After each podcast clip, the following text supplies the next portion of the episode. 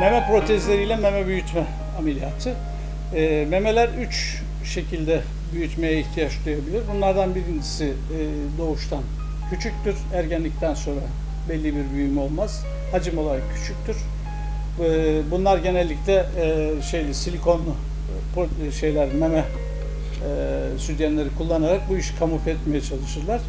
Birinci grup bu hastalardır. İkinci grup süt vermeden sonra, gebelikten sonra e, memeleri küçülen hastalardır. Bir üçüncü grupta hem küçülme hem de beraberinde sarkma vardır. Bunlara uygulanabilir.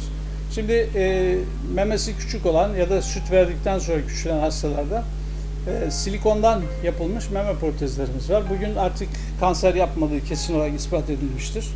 Bu protezler kesilse, delinse bile e, akmazlar. Çünkü yüzey gerilim kuvvetleri çok yüksektir.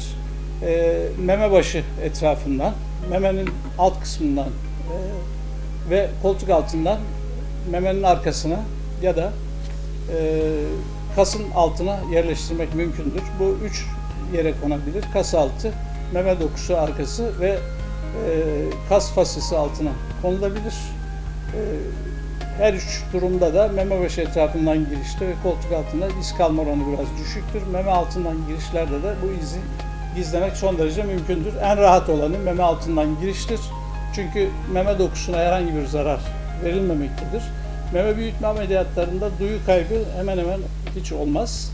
Nadiren olabilir ancak e, meme başı etrafından girişlerde daha sık görülür duyu kaybı.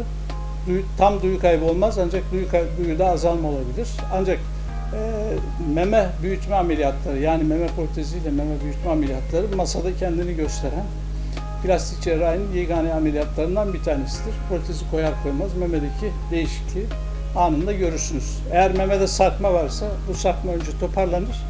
Daha sonra memenin altına protez yerleştirilir. Bu şekilde de hem sarkma hem de memedeki küçüklük giderilmiş olur.